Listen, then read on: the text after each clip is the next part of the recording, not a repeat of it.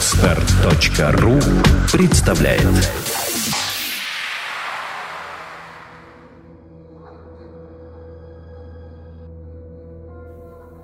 Как бы получше описать это состояние? Ощущение того, что время, которое, сколько ты себя помнишь, текло размеренно и плавно, вдруг рвануло вперед с безумной скоростью. Вроде как переусердствовать, заводя механические часы ключом – в определенный момент пружина срывается и отдает всю свою энергию стрелкам, которые как сумасшедшие отматывают часы за считанные секунды. Два года прошло с того момента, как мы покинули Красненское. Это случилось будто в прошлой жизни, давным-давно. Все, что было ранее, теперь напоминало тяжелый похмельный сон с однообразными безрадостными сновидениями, тягучий и болезненный. Вчера было похоже на сегодня, и от завтрашнего дня ничего нового ждать не приходилось.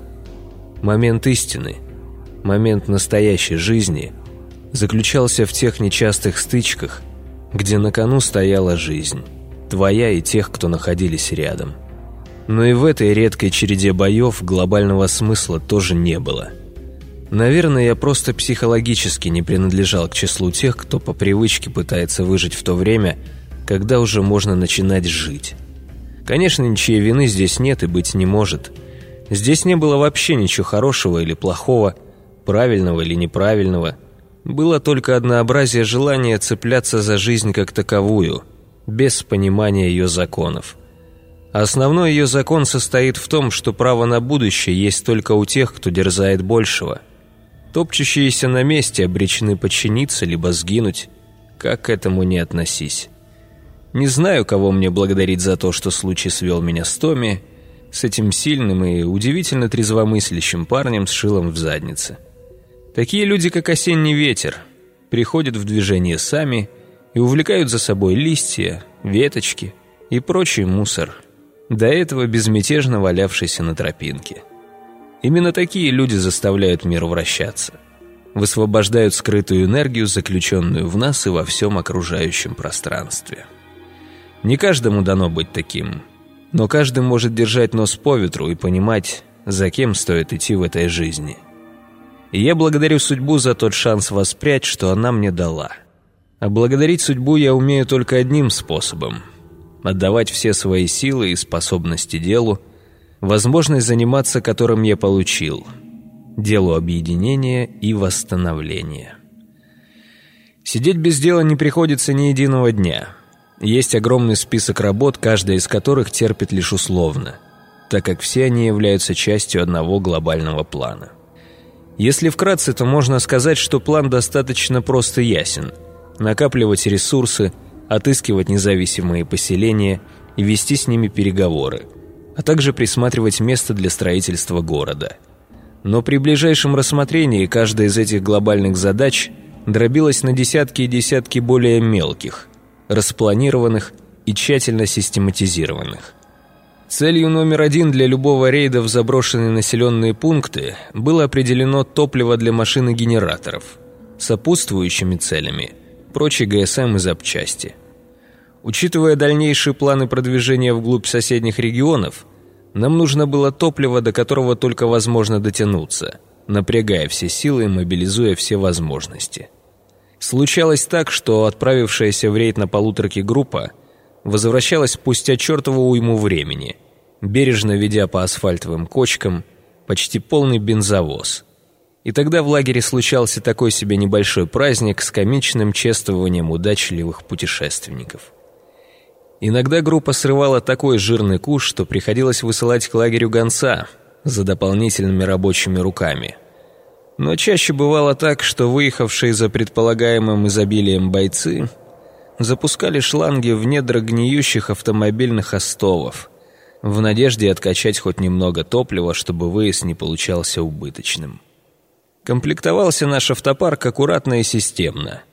Ближе всего к выезду стояли три больших автобуса, сплошь покрытых необычным камуфляжным рисунком – как мне объяснили, он был разработан еще в двухтысячных, с таким расчетом, чтобы приемлемо подходить к разным типам местности. Мне это показалось не совсем верным решением, учитывая примерное однообразие наших просторов. Борта автобусов от пола до окон и моторный отсек изнутри были укреплены стальными листами, и, судя по обилию пулевых отверстий на внешней обшивке, утяжеление конструкции того стоило. Как ни странно, эти приземистые пятнистые крокодилы были основным транспортом разведки, вести которую в наших условиях приходилось преимущественно боем. Слишком уж велика вероятность получить из-за ближайшей стены предупредительный выстрел в голову. От чужаков ничего хорошего нынче не ждут. Грузовики у нас имелись, наверное, почти всех видов. От полуторатонных малюток до огромных фур. Так что всегда можно было взять подходящую машину с оптимальным расходом топлива. Легковых машин было немного. В основном внедорожники. Имелось и несколько квадроциклов, но ими пользовались нечасто. Были и лошади. 15 грузовых и два десятка ездовых. Для патрулей. От асфальтированных дорог остались лишь каменистые островки – езда по которым могла привести только к срыву всех сроков и раздалбыванию ходовой части. Поэтому они служили больше для обозначения направления движения по грунтовой обочине. Зачастую случалось и так, что и асфальтовые бугорки полностью скрывались под травами. Тогда двигались чисто по карте. Помимо ГСМ, в список приоритетных целей входило продовольствие, медикаменты и амуниция.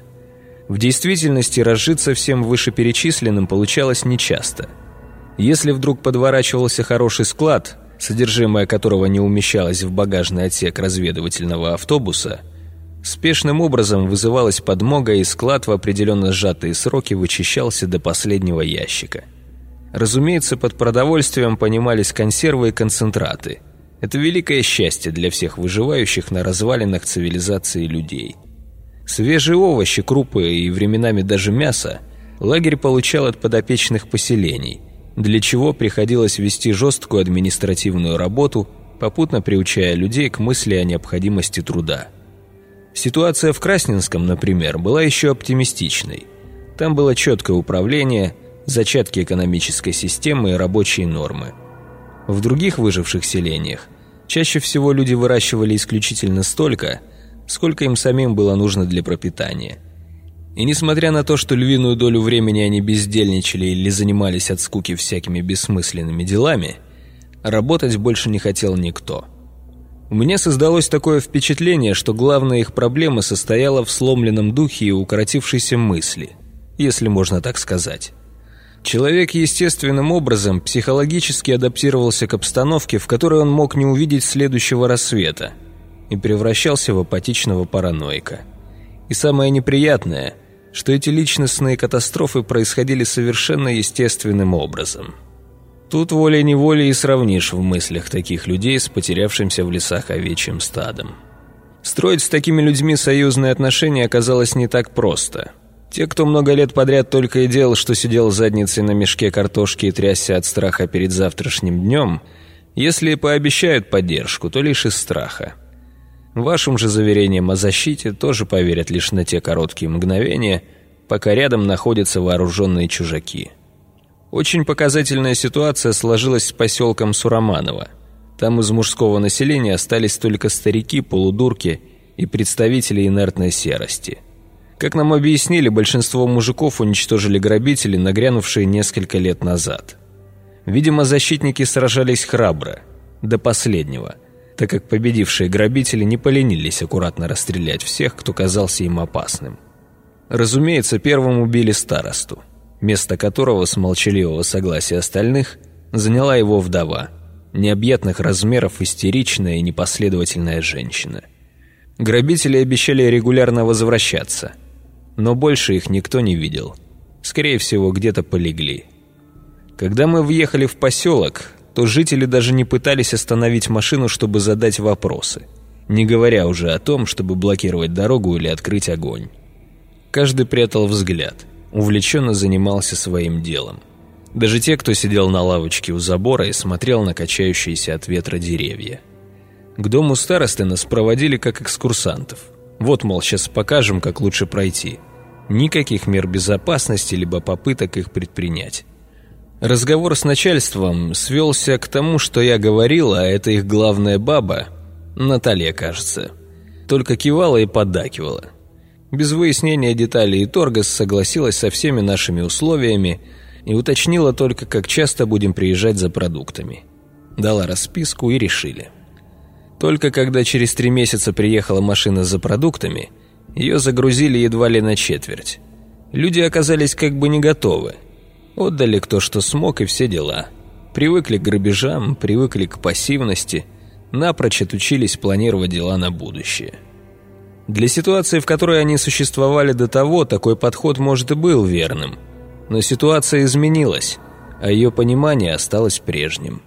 Пришлось отправлять к ним людей для налаживания нормального хозяйства, снабжать инструментами и мелкой техникой, оказывать их помощь, налаживать медицину. На устаканивание ушло еще несколько месяцев. Зато был получен удовлетворительный результат. Поселок заработал так, как было нужно. Более того, люди ощутили важность и нужность ответственного сотрудничества, в котором нет места ни лени, ни упаси Господи бунту. Так или примерно так мы действовали и во многих других трудных случаях, коих было большинство. Налаживали обветшалое хозяйство, завязывали быт на постоянной помощи из лагеря и на выходе получали относительную стабильность. Конечно, мысли о том, чтобы обращаться с людьми так, как они к тому привыкли, то есть просто отнимать, что нужно, у нас возникали регулярно. Но четкая линия сотрудничества и солидарности, заложенная Томми во все его планы – не позволяло таким мыслям разрастаться. «Грабежи — это путь в никуда», — говорил он. А затем выдавал обстоятельную речь о том, что на паразитизме никакого развития не построишь, и что нечего поступать подобно тем, с кем мы боремся ради нового мира.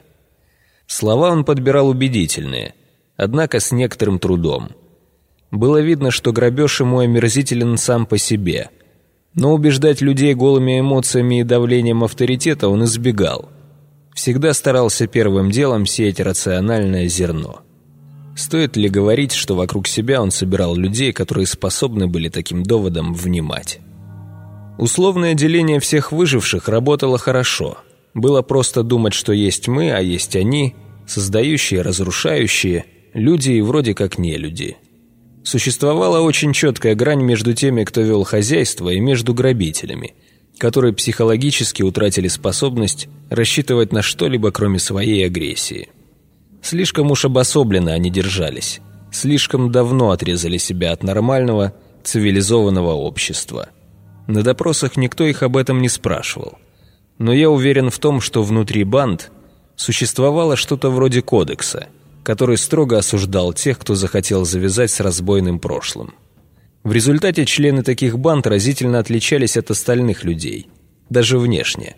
Почти все одеты в армейские камуфляжные костюмы, на армейский же манер вооружены автоматами и гранатами, часто имеют заметные ранения в виде шрамов, оторванных ушей и выбитых глаз или хромоты после пулевого ранения. Если бы они не спешили скрыться, увидев еще издали наших ребят, и попытались, например, выдать себя за отряд какого-нибудь местного атамана – это вполне могло получиться.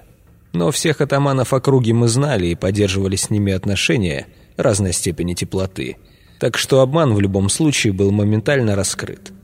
Образ врага у нас был совершенно четкий. К сожалению, жизнь не всегда позволяет делить все на черное и белое. Иногда глаз мозолит досадный серый цвет, и тебе приходится делать непростой выбор, ибо просто так принять внезапно появившийся третий вариант нет возможности – еще хуже, когда к одному решению тебя склоняет рассудок, а к другому противоположному – чувство. Кажется, именно такие ситуации называются словом «дилемма». Прошлой осенью именно перед такой дилеммой встал один наш отряд, а позже и весь лагерь. В октябре 2029-го один наш отряд под командованием атамана Ерша выехал с разведкой далеко в западном направлении и вернулся через два дня с пустыми рожками и богатой добычей. Сразу по возвращению Йорш отправился докладываться Томми. Я как раз дежурил на въезде и сразу отметил свежие пробоины на автобусе и странную нервозность атамана. Стоит заметить, что особой наблюдательностью в общении с людьми я ранее не отличался. Но отстраненность Ерша, его взгляд поверх головы и отрывистые фразы отметил сразу. Прошло что-то около часа, когда Симон вызвал меня по рации и сказал, что нужно явиться в штабной барак. Томми сидел за своим столом, вопреки обыкновению, не прямо, а в полоборота, вытянув ноги в проход и сосредоточенно лущил пальцами семечки. Его ничего не выражающий взгляд буравил стену напротив. Ее участок слева от большой карты региона, на котором не было ничего, кроме ноздреватой бетонной поверхности. Услышав, что я вошел, он указал на один из стоящих рядом стульев. «Здрав будь, боярин. Присядь. Интересно услышать твое мнение». «Здравствуй. Что-то случилось?» Я пододвинул стул и тоже сел в полоборота, опершись локтем на стол. Только сейчас я обратил внимание, что на нем стояла маленькая видеокамера, которую мы обычно используем на допросах. Ну, как сказать, случилось. Скажем, нештатная ситуация. Ничего такого, но разобраться с итогами нужно. Семечки будешь? Давай.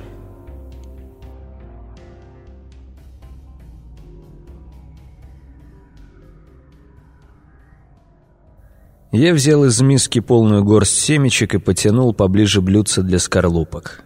Томми включил видеокамеру, разложил экранчик и развернул его ко мне. На дисплее появилось бородатое лицо Ерша, куда более спокойное, чем на КПП. Голос за кадром произнес «Так, давайте еще раз, обстоятельнее и на камеру». Йорш кивнул и заговорил. «Ну, значит, свернули мы с трассы, едем по грунтовке». Она там не совсем запущенная. Через два километра поселок, людей ни души. Мы высаживаемся на разведку. Почищено, окна побиты, двери выломаны. Ну, видно, кто-то прошелся здесь задолго до нас. И прошелся плотно. Причем не то, что технику и уголь забрали, а вообще почти все. В домах все шкафы, все сундуки раскрыты, тряпье кругом валяется. Ну, натурально полноценный обыск устраивали. Только домов там было, наверное, штук под 80. Обычно, когда рядом дорога, то дома почищают постепенно, и это заметно. И остается много мелких предметов вроде вилок, ложек, инструменты, лопат всяких. Ну, того, что шоколью обычно без надобности. А тут вообще ничего не осталось. Только совсем рухлядь и мусор. Ходим мы, значит, смотрим на это все, и уже где дома заканчиваются, натыкаемся на гору трупов. Даже не гора, а вал такой невысокий и длинный. Видно было, как люди стояли такой толпой вдоль поля, а потом их постреляли. Там на костях уже ничего не осталось, только лохмотья от одежды, много месяцев пролежали. Я даже не знаю, на что это похоже, просто как будто нашествие какое средневековое. Когда не оставляли никого в живых и вывозили все, что можно вывести. Никогда такого раньше не видел. Ну что делать, залезли обратно в автобус, поехали дальше. Проехали, кажется, километра четыре. На карте точно отмечено. Видим еще один поселок. Дымок из труб поднимается, козы-коровы на привязи пасутся. Жилой, в общем. По инструкции останавливаемся перед въездом, включаем мегафон и зачитываем приветствие. Да, по полной форме номер один, со всеми предупреждениями. Вычитав текст, начинаем сначала, помалу продвигаясь вперед. Поравнялись с первым домом, по нам саданули картечью два раза, с одной точки из чердачного окна. Даем предупредительную очередь в воздух и зачитываем приветствие по форме номер три. Отъехали немного назад на открытое место, затребовали переговорщика. Стояли около 20 минут, пока не вышел мужичок с белой тряпкой. Подходит, объясняем еще раз, что у нас предложение о дружбе и сотрудничестве, и нужно переговорить с главным, если такое имеется. Если нет, то нужно общее собрание, ну и так далее, как обычно. Тот говорит, что главный есть, только он сегодня вроде как не в духе с утра был. Ну а нам что ж, не ждать ведь в самом деле. Требуем еще одного проводника и долго пытаемся объяснить, зачем он нам нужен. Говорить о том, что одного заложника нам недостаточно, естественно, не вариант. Выторговываем еще одного мужика. Берем автобус, едем через весь поселок к дому их большака. Обстановочка вокруг та еще. Машины понатыканы в каждом дворе да в каждом заезде. Некоторые полуразобраны, некоторые завалены хламом. Попадались и достаточно ухоженные. И их было много. Гораздо больше, чем бывает обычно в таких местах. Тем более, если учесть удаленность от трассы и ситуацию по соседству. Еще было очень много всяких хозяйственных вещей вроде тачек, автопокрышек, генераторов каких-то – ну, такой чепухи, которая обычно хранится в сараях или гаражах, а тут под открытым небом. Везде, почти в каждом дворе понаставлено. На улице много вооруженных мужиков. Но не организованно, а порознь. Каждый у своего дома, некоторые на дороге. Вооружены все больше двуствольными ружьями. Всего несколько раз что-то похожее на АК заметил, но это легко могло быть и сайгой или чем-то подобным. Женщин, детей и стариков видно не было. В целом обычный люд. Обычно себя ведет, только это хламье вокруг выглядело странным. Подъехали к дому. Обычный дом, безо всякой охраны на первый взгляд. Местный, что был с нами, предупреждает, чтобы держались чуть сзади и в стороне. А то может и выстрелить сгоряча. Делаем, как он говорит. Мужик стучит, нет ответа. Кричит «Свои, мол, открывай». За дверью долгое время тихо, потом шорох, мычание, щелканье. Появляется нечесанный бородатый парень с автоматом. Оружие держит наперевес просто в руке. Но, видя нас, поднимает ствол. Проводник начинает ему быстро объяснять, что эти люди только хотят поговорить. Они предлагают мир, предлагают нам помогать. Он слушает, долго смотрит на нас своими стеклянными глазами, потом опускает автомат и говорит «Лютый». Не сразу понимая, что он представился, делаю шаг вперед и называю себя. Стоим молча еще какое-то время. Лютый то ли изучает нас, то ли думает, что дальше делать, то ли вообще залип нафиг. Но я тоже смотрю на него, замечаю капли крови на рубашке спереди и нездоровый цвет лица. Потом он оживает и говорит «Идем». И шагает в дом. Мы за ним, группа из пяти человек – Проводники хотели остаться снаружи, но мы их выталкиваем вперед, они не способны сопротивляться. Внутри дома не очень чисто, но предметов совсем немного. Ничего похожего на россыпи, которые мы видели по всему поселку. Проходим в большую комнату с печью. Там сразу бросаются в глаза пассатижи на столе, капли крови вокруг, и стена сплошь увешанная детскими мягкими игрушками. Внизу у стены всякие детские машинки, их поменьше – Лютый обернулся, увидел наших проводников и начал, заметно заводясь, спрашивать, чего они сюда приперлись. Мы их выгородили. Сказали, ничего такого сверхсекретного говорить не будем. Наоборот, стремимся к дружбе и взаимопониманию во всем. Потом пошел обычный разговор. Представил нас, рассказал, кто такие, к чему идем, расслабил этого лютого насколько мог трепом, дал почитать союзный устав. Он попросил зачитать вслух – Видимо, сам читать не умел. Пока слушал, кривился, на середине текста прервал, спросил, есть ли у кого водка. У нас, естественно, не было. Потом кто-то обратил внимание на то, что Лютый пару раз поглаживал щеку. Предложил ему обезболивающего, чтобы зуб успокоить. Тот сразу наотрез отказался, но вскоре передумал. Сам вытряхнул таблетку из банки и выпил. Ну, мы ему эту банку тут же и подарили в знак добрых намерений. Он сразу повеселел, раздобрел, много благодарил. И оказывается, пассатижами он сам себе зуб вырвал. Болело страшно. Когда спросили, почему других не попросил помочь, только махнул рукой и сказал самому надежнее. Дочитали устав, Лютый пообещал подумать. Я вижу, что у него настроение улучшилось, начинаю издалека вопросы задавать. Как дела в регионе, что происходит, может, о соседях что слышали – а он прям так сходу и заявляет, что два соседних поселка они же вырезали недавно. Мол, были старые контры уже много лет как. Кто-то когда-то сказал, что у него корову украли.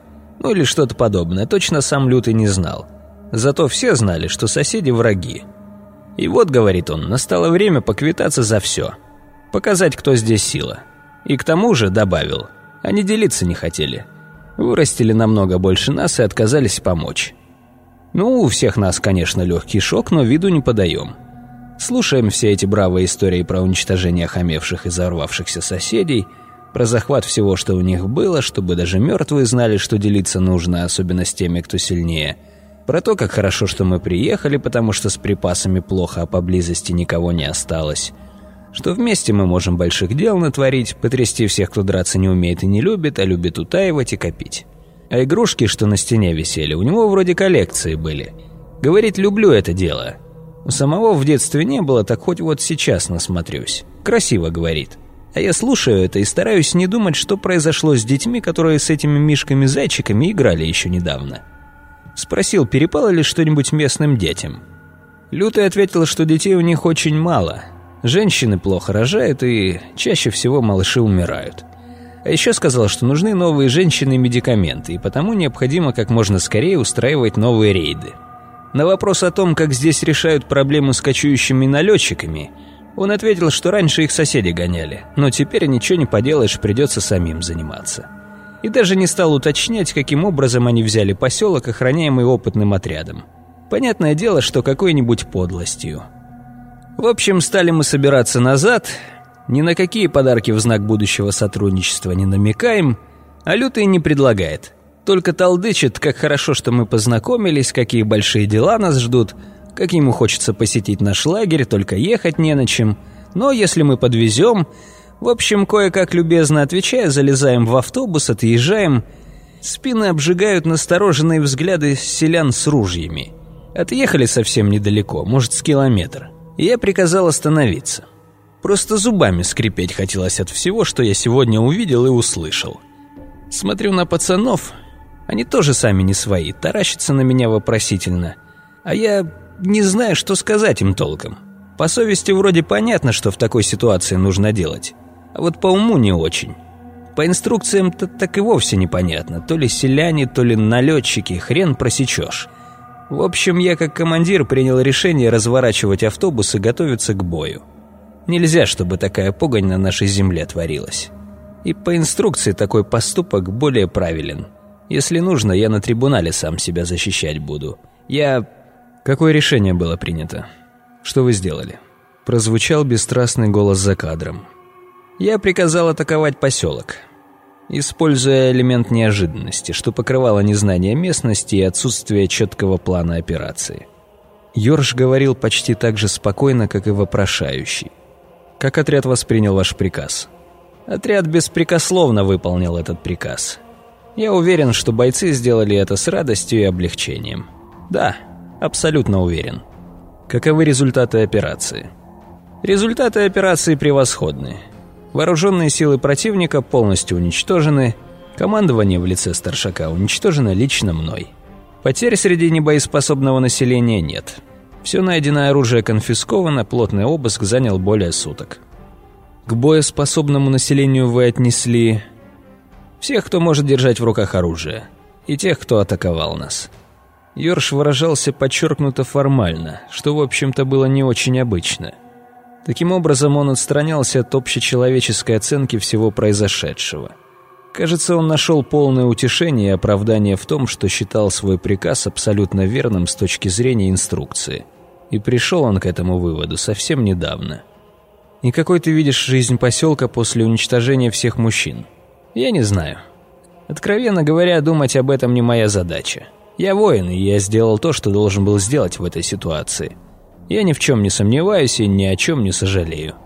Как я уже сказал, готов отвечать за это лично. Я смотрел в его спокойное, честное лицо и не видел на нем никакого воодушевления, никаких эмоций. Этот человек не наслаждался тем, что расстрелял всех мужчин поселка, что обрек их отцов, жены детей на крайне туманное будущее. Он сделал то, что считал нужным, несмотря на сомнения и, может быть, угрызение совести.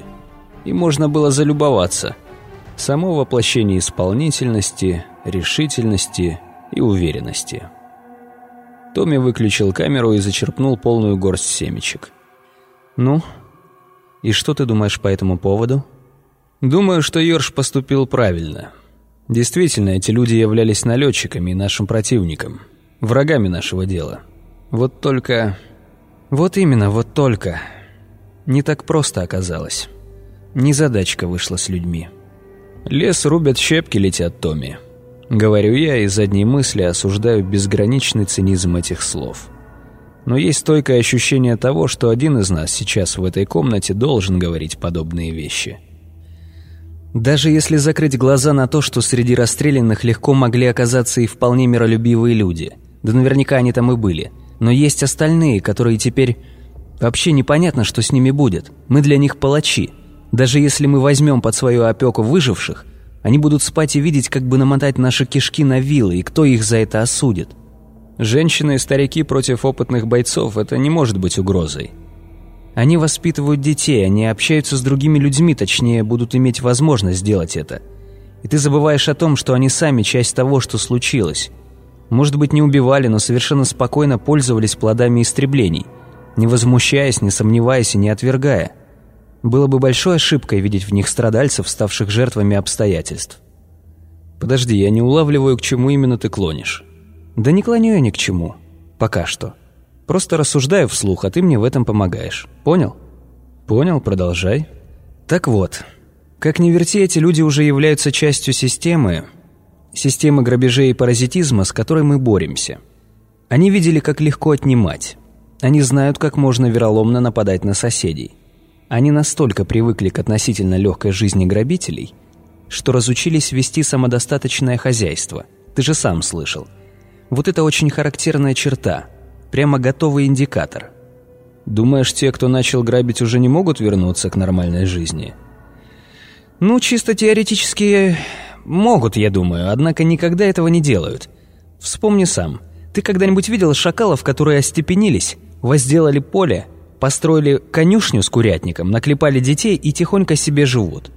Если человек один раз попробовал взять чужое, и у него это получилось, честно работать он не пойдет никогда. А зачем, спрашивается? Теперь для него просто все. Кто сильнее, тот и прав. Помнишь того супчика, которого мы допрашивали в декабре? Рассказывал нам, что те, кто не могут защититься, терпилы, и в том, чтобы гнуть их, ничего плохого нет. Сами себе таблетки от совести прописали, паскуды. Разгорячившись, Томми вскочил со стула и начал ходить взад-вперед по комнате. Обычно педантичный и аккуратный, он не заметил приставшие к штанам скорлупки семечек, которые теперь при каждом его шаге осыпались на пол. Я пока решил ограничить свое участие в обсуждении – простыми вопросами, которые направляли бы его мысль. То есть ты считаешь, что такие люди для нас, для общества потеряны? Преимущественно да. Ну, посуди сам, они уже отошли от законов жизни в обществе. Они уже почувствовали себя силой, которая может ломать, которая может не уважать и идти вопреки. Сам способ мышления изменился, деградировал. Это ведь не дети, которые накапливают опыт и меняются по внешним обстоятельствам.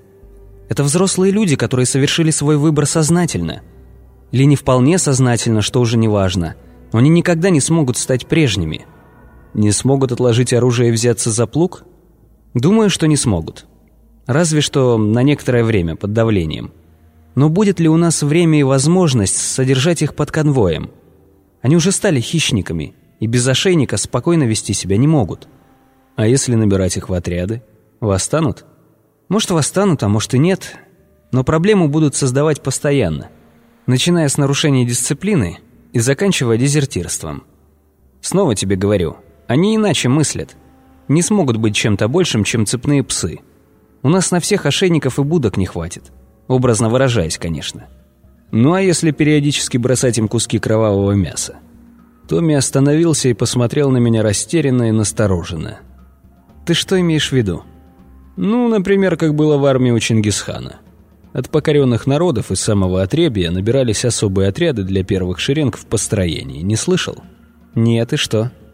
Так вот эти самые передовые отряды первыми врубались в ряды противника. Потери у них были самые страшные, но зато они обладали исключительным правом первыми приступать к грабежам и мародерству. И вообще им были позволены бесчинства, которые в рядах регулярной армии жестоко пресекались. А оформиться в обособленную силу они просто не успевали – потому что эти бесстыжие вояки дохли как мухи. Состав постоянно обновлялся. Но ты можешь себе представить, как эти черти, живущие сегодняшним днем, сражались. Молодой атаман задумался, но всего лишь на секунду. Исчезнувшее было с его лица выражение недоумевающего воодушевления тут же вернулось. «Ты меня совсем не слушал, что ли? Какие грабежи? Чингисхан был завоевателем и тираном, а у нас основная работа – мирное присоединение людей к обществу – которое стремится стать цивилизованным. Будет цивилизованным, и никак иначе. Ну, может, мы сможем предложить им что-то другое? Какие-то исключительные права, которые бы не очерняли наше дело? Вот когда придумаешь, что именно нужно предложить, тогда и будет разговор. Абстрактные предложения – это прекрасно, но не в тот момент, когда нам нужны конкретные действия. Томми плюхнулся на стул, вытянул вперед ноги и принялся растирать ладонью лицо. Он, конечно, был чертовски умен, эрудирован и даже мудр. Но горячность молодости никуда не девается. Ее можно только перерасти и обуздать. Иногда нужно подождать, пока он просто выкипит. Он и сам это прекрасно понимал, и потому никогда не принимал глобальных решений под влиянием эмоций. Мы оба это понимали.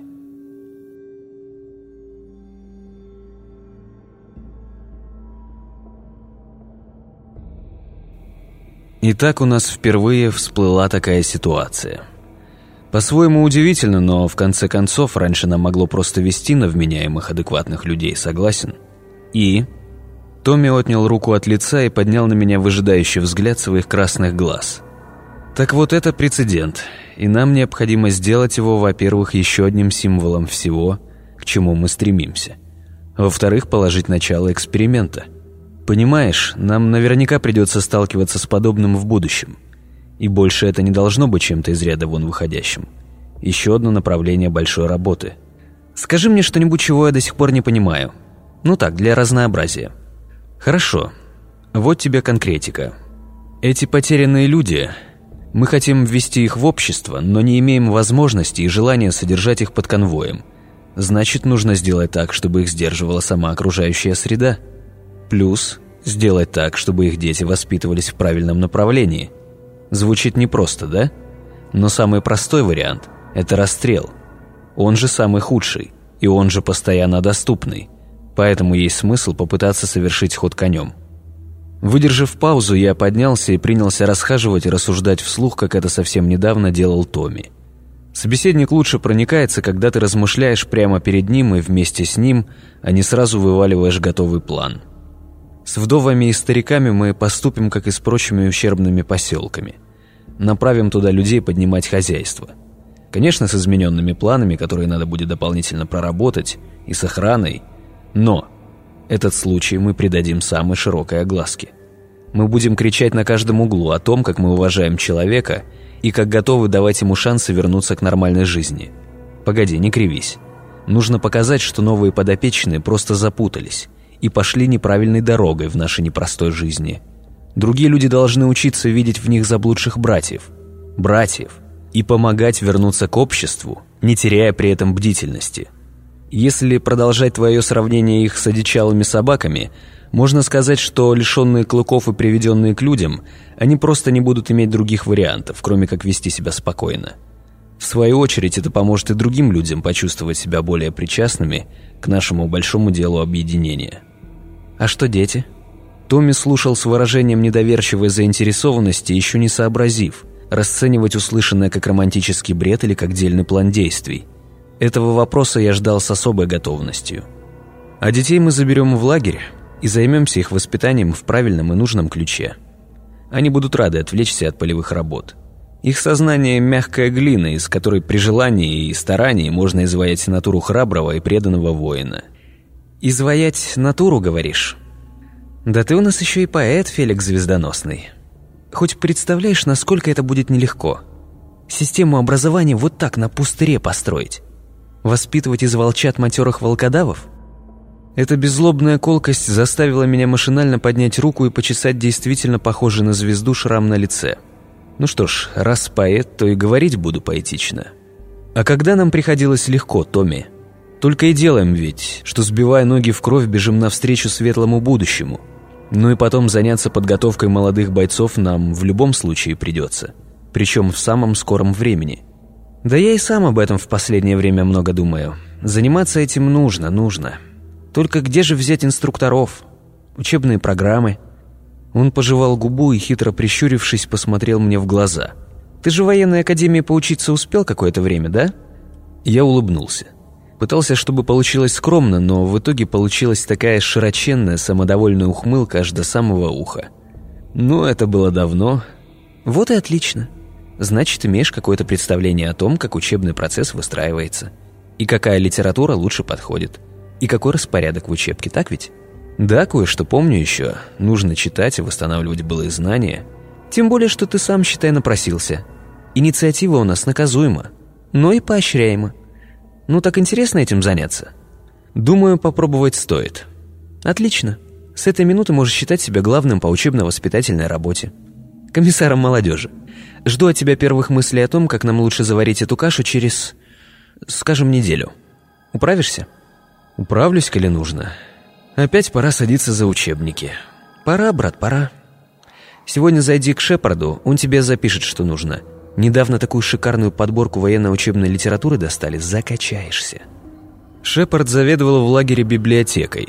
Изначально она представляла собой набор электронных текстов объемом в несколько десятков гигабайт, куда вошли многие учебники по разным научным дисциплинам, справочная литература, словари и самые громкие сочинения русских классиков – Библиотека была обработана и снабжена грамотной поисковой системой, позволявшей довольно быстро найти любую необходимую информацию. И вместе с этим пришло осознание того, как мало этой самой информации у нас имеется. Захвату носителей информации мы всегда уделяли особое внимание, но теперь начался настоящий бум. Особым указом были учреждены премии за любые тексты, добываемые в рейдах. В специальном табеле было учтено все – от уникальных чертежей технической документации – до художественных текстов крайне сомнительной ценности. Ради этого потрошились все подворачивающиеся под руку компьютеры и электронные книги, проверялись флешки, съемные жесткие диски, DVD. В первую очередь были найдены архивы самых популярных интернет-библиотек, и на несчастного Шепарда несколько месяцев кряду валились одни и те же подборки текстов, которые он обязан был перепроверять, чтобы не упустить чего-нибудь нового и, возможно, важного. Постепенно поток однообразных данных ослабел – и чаще стали проскакивать редкие малоизвестные тексты, определить ценность которых сходу просто не представлялось возможным. Шепард долго выпрашивал себе помощников, и в итоге на библиотечную работу под его началом были отправлены еще два медика. Решили, что их род занятий предусматривает большое количество свободного времени и значительную эрудицию. Вместе они титаническими усилиями наладили систему обработки всех имеющихся и поступающих книг на предмет их достоверности – Дело в том, что наше положение не позволяет пренебрегать какой-либо информацией, будь это инструкция пользования электропечью или трактат по разведению опят в условиях тайги. Мы просто не имеем права упускать тот или иной текст, если имеем возможность сохранить его. Рано или поздно он может оказаться полезным. Проблема состоит в том, что среди научной особенно научно-популярной литературы существует большое количество текстов, ценность которых весьма сомнительна – изложенное в них прямо и нагло противоречит основным научным трудам, и разобраться в том, насколько это резонно, подчас бывает невозможно. Наверное, среди таких книг есть и полезные, умные, но большинство просто художественный бред, который писался для потехи публики. Особенно много таких книг начало появляться в 90-х годах – Конечно, наши библиотекари-энтузиасты никогда не смогут стать достаточно образованными, чтобы рассортировать по справедливости даже сотую долю процента этих книг. Но прочитать основную критику и восстановить взгляды, преобладавшие в научном мире в 2012-м, это вполне возможно. Невероятно, неописуемо тяжело, но все-таки возможно. Так ценой тяжелого ежедневного труда мало-помалу они восстанавливали наследие научной мысли погибшей цивилизации. Прошедшие проверку научные и околонаучные тексты каталогизировались и привязывались к нужным тематическим разделам. Для остальных текстов оставались несортированные категория «Б» – сомнительные и маловероятные данные, и категория «В» – полная чушь, читать настоятельно не рекомендуется. Дополнительная сортировка художественных текстов не проводилась. Их брали в базу с сохранением всей структуры исходной библиотеки. Вся накапливаемая информация хранилась на диске главного библиотечного компьютера с дополнительным резервированием на двух других компьютерах и внешних носителях. Сколько их было, тех внешних носителей, вовсе неизвестно. Подозреваю, что хранились они в нескольких комплектах в разных удаленных друг от друга местах. Отношение к вопросу было предельно серьезным. Эти меры безопасности касались не только литературы. Видеоматериалы и музыка также тщательно хранились в нескольких резервах, хотя и не так параноидально. Все необходимое бойцы скачивали с библиотечного терминала, сначала приходя к бараку и неизбежно устраивая столпотворение, а затем цивильно пользуясь Wi-Fi. Электроэнергию для своей техники они производили как могли, ручными динамиками, простенькими ветряками, а однажды построили работающий на дровах парогенератор. Генератор, даром что был сделан из того, что под рукой, работал удивительно долго для механизма такой конструкции – Построившего его умельца отыскали и зачислили в инженеры, загрузив изучением обязательной программы. А газогенераторы у нас потом в хозяйстве ой как прижились. Правда, фабричного производства. Специально за ними ездили. Надо сказать, до налаживания серьезной системы образования и аттестации таланты у нас выявлялись прямо в быту, подчас в ситуациях самого что ни на есть анекдотичного характера. Так, например, ребята, построившие газогенератор, наладили у себя в бараке музыку, выперли на крышу колонки помощнее и крутили через них, что нравится. Если между собой во вкусах они сошлись, то соседям эта музыка нравилась далеко не всем. Однако правило это не нарушало. Жалоб в штаб не поступало. Ну и ладно. Но был в соседнем бараке один хлопец, совсем молодой, 16 лет, которого этот концерт ну никак не устраивал. Выбрав ночку поспокойнее, забрался на крышу и обрезал колонкам шнуры. Причем, что интересно, не просто обрезал, а вырезал длинный кусок на несколько метров, насколько это позволяло его положение. Смотал провода и закопал подальше от лагеря. Чисто интуитивно сработал, как заправский диверсант. Обрешен провода просто так, даже под самые помидоры. Скрутить можно было бы за минуту. А так все, нет больше музыки. Дефицитных проводов на складе меломаны так и не допросились. История получилась неожиданно громкая, с такими сыскными мероприятиями и выяснениями отношений, что дошла до штаба. Мы этого саботажника быстро выловили, старым проверенным способом. Построили всех, кто напротив барака музыкального жил. И пригрозили одним групповым залетом всем сразу. Если до вечера не выдадут проказника. Еще не стемнело, когда в штаб пришел невысокий веснушчатый боец, представившийся как Валдис – и сознался в том, что выведение из строя музыкальной системы – дело его рук, которое он осуществил, разумеется, безо всякой помощи со стороны кого-либо из сослуживцев. В парне усмотрели талант, посадили за учебники.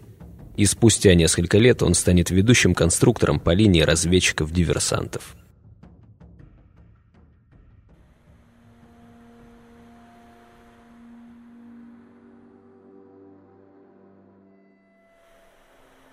Строительство полноценного города было нашей глобальной целью на ближайшие годы.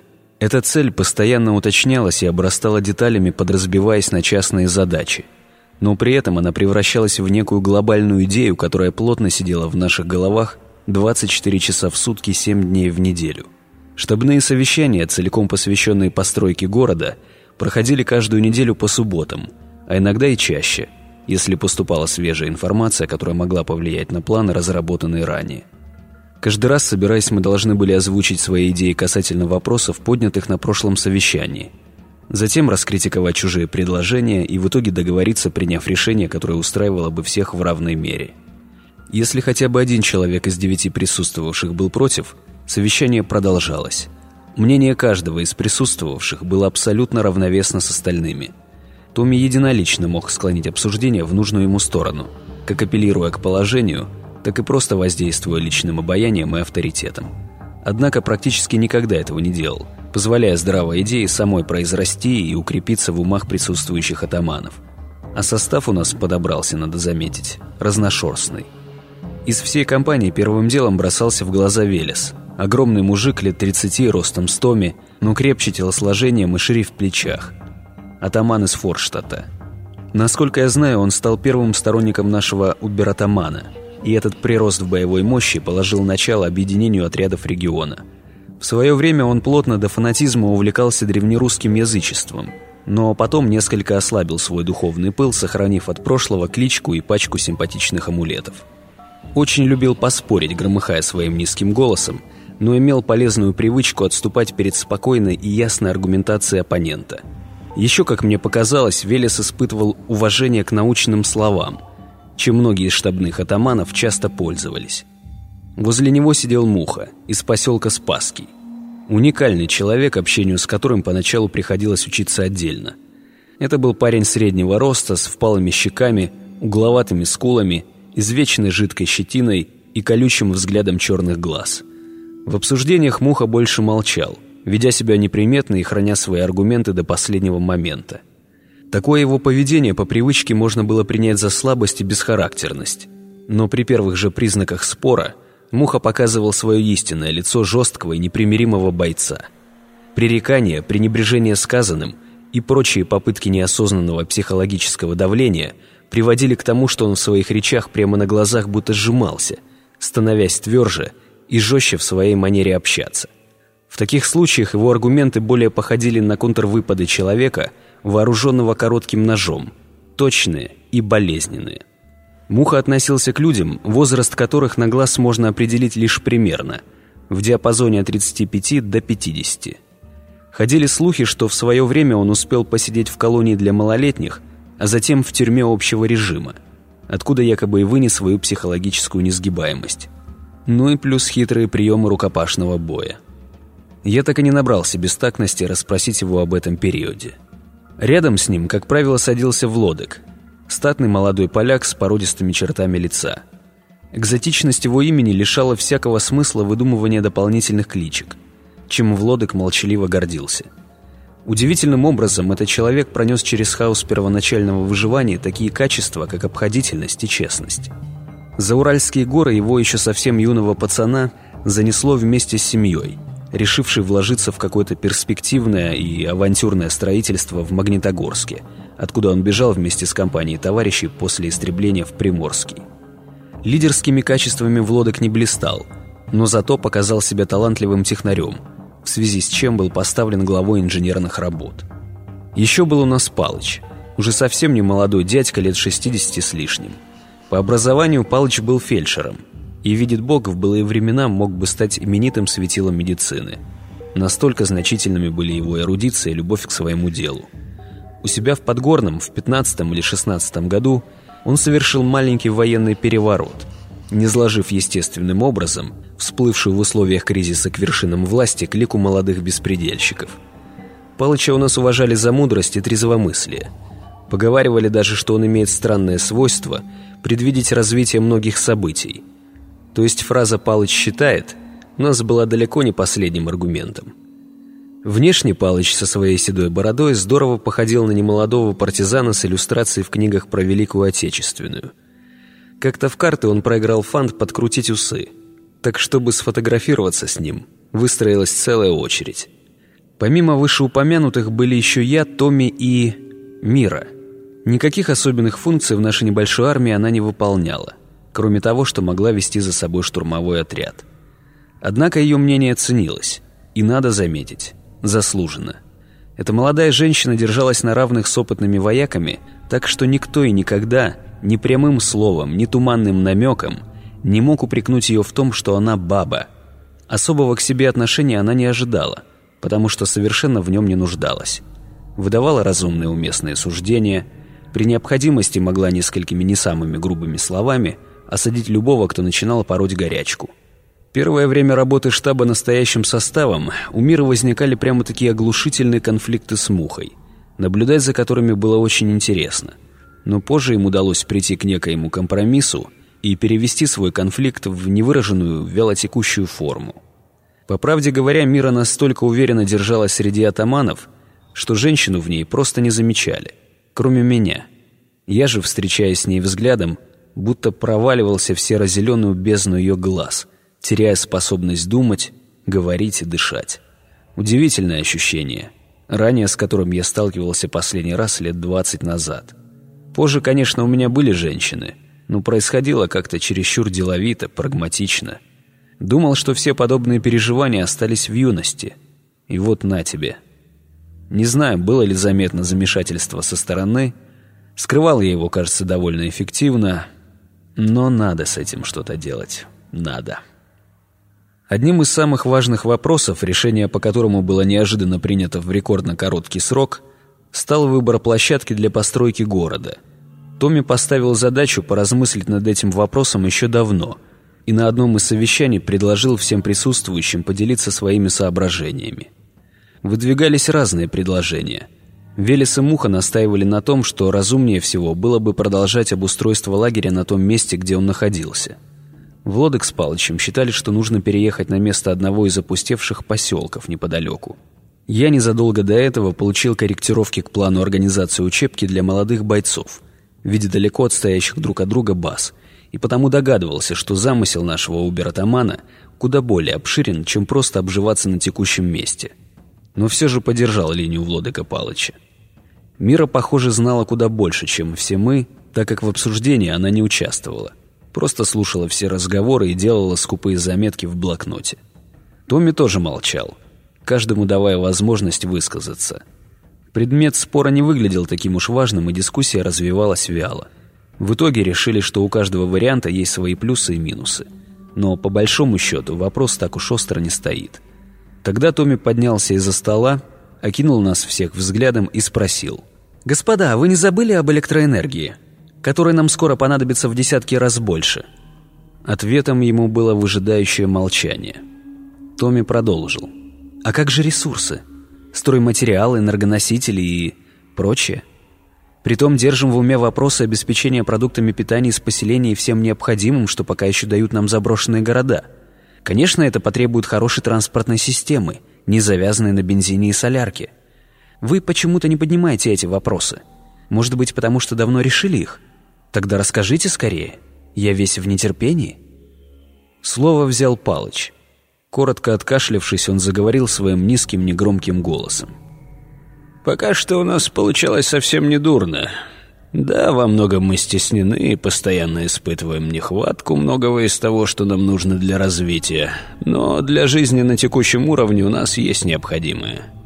То, что мы делаем в наших условиях, работает, и работает хорошо. Мы полностью контролируем регион, постепенно наращиваем свои силы и естественным образом разрастаемся.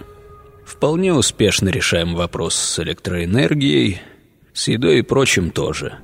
Дороги, конечно, говно, но опять-таки пока что для наших целей их вполне хватает.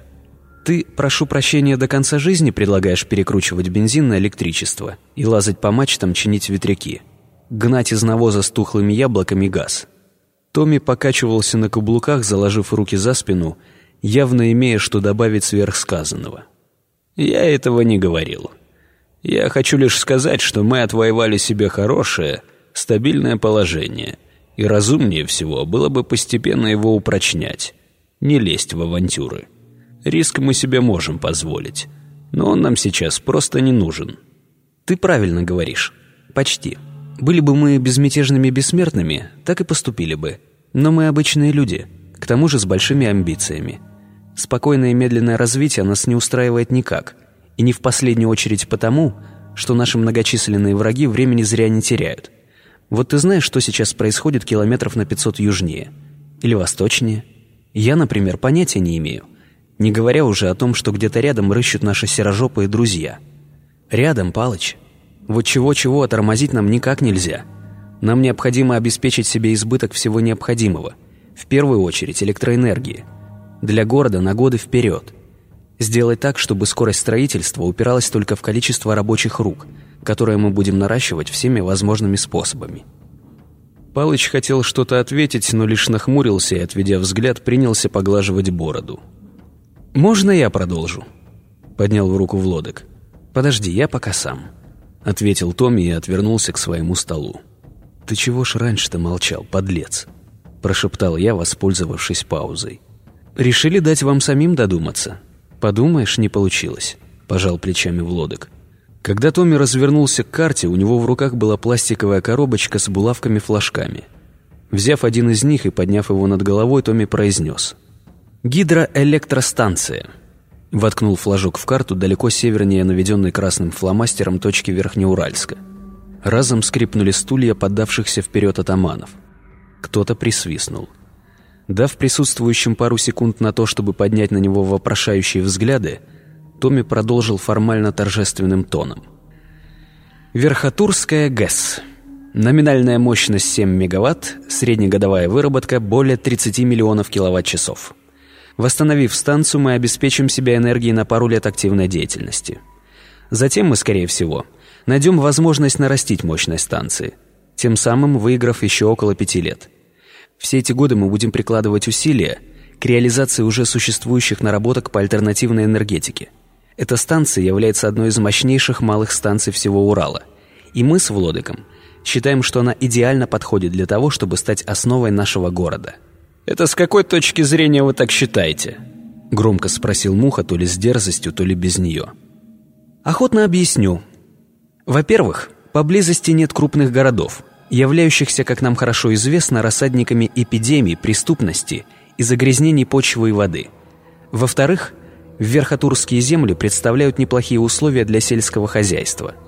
В-третьих, Учтите такое замечательное преимущество, как близость судоходной реки. В-четвертых, к самому Верхотурью идет железнодорожная ветка, то есть в идеале мы можем доехать до Межозерного на машинах, там погрузиться на поезд и с комфортом доехать до самого Верхотурья. А в действительности, какие проблемы придется решать и насколько мы к этому готовы? Признаться, мне пока это кажется какой-то фантастикой. Вновь подал голос Палыч. Проблем у нас нет и не будет. Решать мы будем сложности, которые, конечно же, имеются. Об этом вам расскажет Влодек. Томми отошел в сторону и присел на крышку стола. Его место у карты занял улыбающийся поляк. Было видно, что он готов к дискуссии. Сложности, которые у нас возникнут в связи с использованием железной дороги, можно разделить на две категории – технические и дипломатические – техническим в первую очередь относятся возможные повреждения железнодорожных путей и мостов, а также брошенные на рельсах составы. Вряд ли их будет много, но к этому необходимо быть готовыми. Я пришел к выводу, что наилучшим выходом для нас будет использование моторизованных дрезин, каждая из которых могла бы перемещать до 10 бойцов и несколько центнеров полезного груза. Ничего подходящего ни в одном депо я не видел – поэтому сам разработал простую конструкцию, которую можно было смонтировать из широкодоступных частей. Влодок взял в руки прислоненный к его стулу свернутый в трубку чертеж и с элегантной небрежностью развернул его. На нем в трех проекциях было изображено нечто, напоминающее плод порочной связи железнодорожной платформы с Эйфелевой башней при участии пляжного багги. Лаконичная конструкция, состоящая из нескольких соединенных между собой ажурных ферм – и предельно облегченной ходовой части увенчивалась двумя некрупными моторами. Судя по сноске, также предусматривалась установка на дрезину бортиков, надо полагать бронированных. Рассказывать о конструкции подробно Влодок и не планировал. Подождав, пока мы насмотримся на чертеж, он продолжил. Главная особенность дрезины состоит в том, что она легко разбирается на части, каждую из которых может унести два взрослых человека. Так что если дорогу преградит, например, воронка – то отряд сможет разобрать свою дрезину по частям, перенести ее вперед на неповрежденный участок полотна, смонтировать и продолжить путь. По проекту вся эта операция в среднем должна занять не более полутора часов, включая затраты времени на перенос полезного груза и топлива в канистрах. Если же на пути попадется разрушенный мост, то тут уже ничего не поделаешь. Экспедиции придется вернуться к развилке и отправиться к другому мосту. Подразумевается, что экспедиционные отряды составят подробную карту железной дороги на интересующем нас участке, а затем, после их возвращения, в путь отправятся ремонтные бригады на тепловозе. Этот же тепловоз сможет отбуксировать застрявшие на маршруте составы. Так вот, возвращаясь к нашим дрезинам. Топливный бак каждого из моторов обладает небольшой емкостью в 10 литров, так что за уровнем горючего необходимо постоянно следить. Бронированный борт предоставляет надежную защиту от пуль. Правда, чтобы укрыться за ним, бойцам придется лечь на пол. Делать борт выше не имеет смысла, сильно добавляет веса. «А если мину на рельсы подсунут?» Впервые заговорил Велес. До этого он только слушал и хмурился, не успевая сформулировать даже для себя самого, почему ему не нравится эта затея. «А вот нужно сделать так, чтобы не подсунули», перебил Томми, уже открывшего рот Влодыка. «И вот так мы переходим к следующей теме нашего разговора дипломатии. Кто-нибудь хочет мне помочь рассуждать вслух?» Велес, чувствовавший на себе ответственность за столь резкую смену темы разговора, поднял руку. «Думаю, что нам нужно выходить на контакт с жителями всех попутных селений согласно тому порядку, который у нас уже сложился. То есть действуем по инструкции, но с учетом новых обстоятельств». «По старой инструкции в новых обстоятельствах вряд ли получится. Но ты продолжай, пока вроде все правильно говоришь». Я считаю, что прежде всего нашим разведчикам нужно будет всеми силами избегать вооруженных столкновений. Как минимум, для того, чтобы на обратном пути рельсы были в порядке, безо всяких диверсий и без мин. Таким образом, инструкцию нам действительно придется опустить. Придется идти на диалог со всеми, кого встретим, включая распоследних сволочей и грабителей. Ну или уничтожать всех подчистую. Браво! Ты понял основную мысль. Да, именно так. Играть мышцами у нас здесь возможности нет. Нужно будет договариваться. И обязательно вести с собой подарки. В каждом поселке, как обычно, выходить на контакт с главными, рассказывать о преимуществах союза с нами, дарить в качестве залога успешного сотрудничества редкие и ценные вещи. Обязательно проявлять живой интерес к нуждам поселка, вникать в них, понимать, что людям нужно, и обещать, обещать, обещать. А вот корчить доброе человеческое лицо нам тоже может быть не на руку. Если придется подкупать, переманивать на свою сторону. В крайнем случае – воевать. И воевать так, чтобы никого не осталось. Но я искренне верю, что без этого можно будет обойтись. Да, это тот случай, когда нам придется умиротворять агрессоров. По крайней мере, до тех пор, пока мы не получим полностью подготовленную к переброске железную дорогу и заправленные локомотивы. А когда у нас это будет, тогда и посмотрим. Пока что это лишь общие соображения, нам нужно будет переработать их в четкую систему правил, начиная от общих рекомендаций, заканчивая экспедиционным уставом с двумя уровнями подпунктов. А заодно и составить список вещей, которые мы будем предлагать в дар нашим союзникам, будущим и временным. Ну как, Феликс, управишься?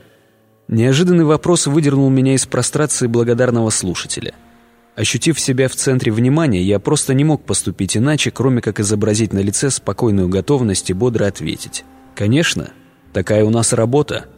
«Ну, раз уж мы так лихо решили», — развел руками Палыч. «Мы принимаем план, который будет наилучшим образом отвечать всем нашим целям — да, у меня к этому обсуждению были готовы реальные наработки. И обратите внимание, что я их озвучил после того, как вы все получили возможность высказаться.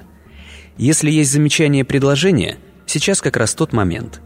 Сказав это, Томми встал во весь рост и сомкнул руки за спиной, демонстрируя готовность встретить любую критику. Палыч опустил взгляд и пригладил бороду. Затем вздрогнул бровями и ответил. «Признаться, твоя решительность до сих пор временами ставит меня в тупик». Иногда ее можно принять за горячность и безрассудство, но пока что она работала. И работала хорошо. Нужно немного времени обмозговать, но на данный момент я голосую «за». «Многовато «но», даже для Палыча», — хохотнул Велес. «Я тоже поддерживаю план. Надеюсь, вы понимаете, во что мы ввязываемся. Я пока понимаю это плохо, и потому тоже голосую «за». — сказал Муха безо всякой улыбки, но с огоньком азарта в глазах. «И я не против», — вставила Мира, подняв в воздух руку и поиграв пальцами.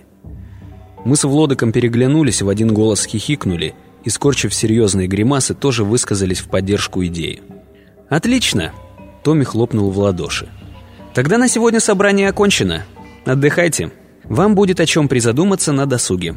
Через неделю обсуждаем детали». Я немного повременил с тем, чтобы покинуть помещение.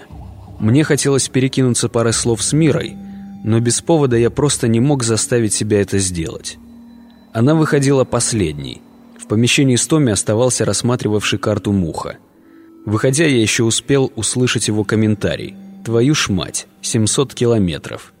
Внутренне содрогнувшись от услышанного, я тем не менее припустил за скрывавшейся в темноте за дверью девушкой – ее рыжие волосы были собраны в короткий хвост, покачивавшийся над зеленым воротником бушлата. Ей-богу, самое прекрасное цветосочетание на земле. Я чуть-чуть не успел. С Мирой уже успел заговорить Велес, который ждал ее во дворе. Ничего такого, он просто спрашивал ее, давно ли она была в курсе готовящегося плана. На что девушка со смехом отвечала, что давно. Самого момента знакомства с Томми. Я вклинился в разговор, спросив, какую роль она в нем играет. Уж не серого ли кардинала? Грубая, бессодержательная лесть. Зашейте мне при случае рот. «Ты бы о своей роли подумал», — ответила она мне с неожиданно серьезным выражением лица. «Скоро будешь на дрезине ехать навстречу геройской судьбе», — сказала и отвернулась, будто кнутом в воздухе щелкнула. Так я и шел дальше рядом с ними до самого своего барака, молчаливым бесплотным духом, переваривая только что услышанное. Мне не было страшно, нет. Мне было непонятно, почему такое известие я получаю, между прочим, от Миры, а не от Томи. Полночи потом ворочался, не мог уснуть. На утро первым делом рванул к Томе за объяснениями. Он только отмахнулся. «Побольше баб слушай. Поедут в Лодок и Муха в качестве инженера с дипломатом. Ну и атаманов, конечно. А ты со своим отрядом и мыслями нужен будешь мне здесь. Вот такая петрушка». Продумать систему полюбовных взаимоотношений с северными шакалами – это посильно. А понять женщину? Не знаю, было ли это частью некой глобальной задумки, но очень скоро Томми поручил мне, как заведующему подготовкой молодых бойцов, также заняться проработкой темы включения в отряды женщин. А в помощнике мне была определена Мира. Вообще плести интриги было совершенно не в его стиле. Наш убер-атаман своими замашками более походил на профессионального бильярдиста – Недолгая примерка, затем резкий удар, хаос шариков на столе и вуаля, победа. Впрочем, этот шаг он объяснил многословно и убедительно. «Видишь ли, я ее с собой по лесам неспроста эти три года таскал. Она, конечно, блестящий штурмовик, хороший лидер и соображалка у девочки на месте. Но главное, она все-таки женщина. Можно сказать, что Мира — это первая фаза большого эксперимента по мобилизации женщин. Но это мне тебе так можно сказать. Формулировочка-то оскорбительная, неофициальная.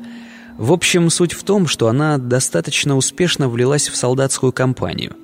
И я, по большому счету, понятия не имею относительно того, как именно ей это удалось. Если во всех нюансах. Она, конечно, выдающаяся личность, но в таком вопросе как раз на нюансах, мелочах и держится.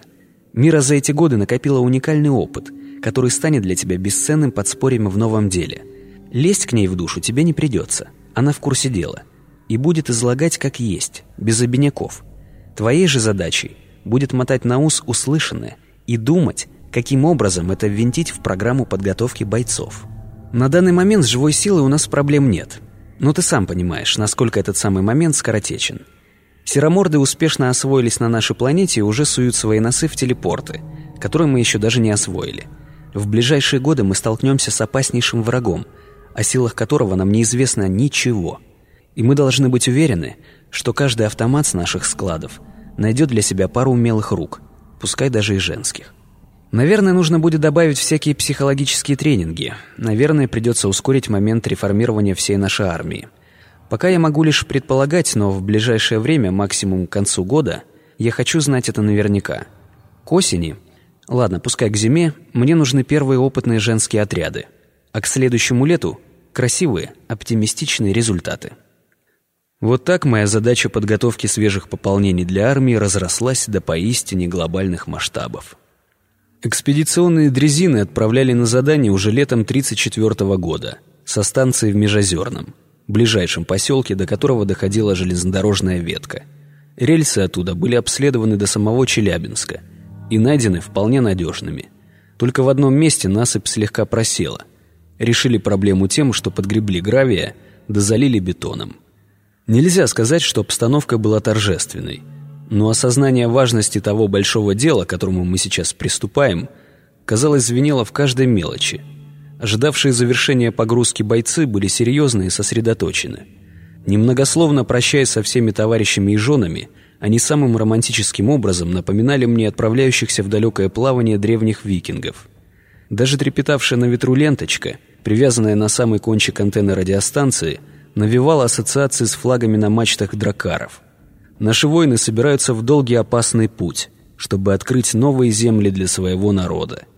Может быть, их путешествие обернется легкой прогулкой, и через какую-нибудь неделю мы услышим рассказ о превосходно сохранившейся железной дороге, ведущей к целой невредимой электростанции возле заброшенного городка в безлюдной местности. А может быть, ни одного из этих смелых парней мы больше никогда не увидим. Свой геройский поступок они уже совершают прямо сейчас – забрасывая на дрезины ящики с грузом, в последний раз проверяя моторы и произнося скупые слова прощания. Чувствовал ли кто-нибудь из присутствовавших то же, что и я? Не знаю. Вполне возможно, что они вообще ничего особенного по этому поводу не ощущали. Ну так я возьму и прочувствую тогда за всех сразу. Мне не жаль. Вот все погрузились, и получилось 26 человек на трех дрезинах. Большинство из них были обычными вояками – не владевшими никакими особыми профессиями. Специалистов было, как распорядился Томми, всего двое – Влодок и Муха. Плюс кто-то из солдат наверняка прошел подготовку санитара. Причина, по которой в экспедицию не отправили всех инженеров сразу, была проста и понятна, так что никто даже не пытался задавать вопросов по этому поводу. Фаза подготовки перетекла в фазу отправления плавно и незаметно. Последний боец занял свое место на одном из ящиков, моторы взревели – и Томми подбежал к дрезинам пожать руки атаманам. Затем звук моторов стал более мерным, и одна за другой дрезины пришли в движение и начали медленно набирать ход. Сидящие на них люди махали руками, а мы махали им в ответ. Я втихаря наслаждался последними, самыми звучными, аккордами, игравшей в моем воображении фантазии о викингах. Так и завершилось это знаменательное событие сегодняшнего дня. Скачать другие выпуски подкаста вы можете на podster.ru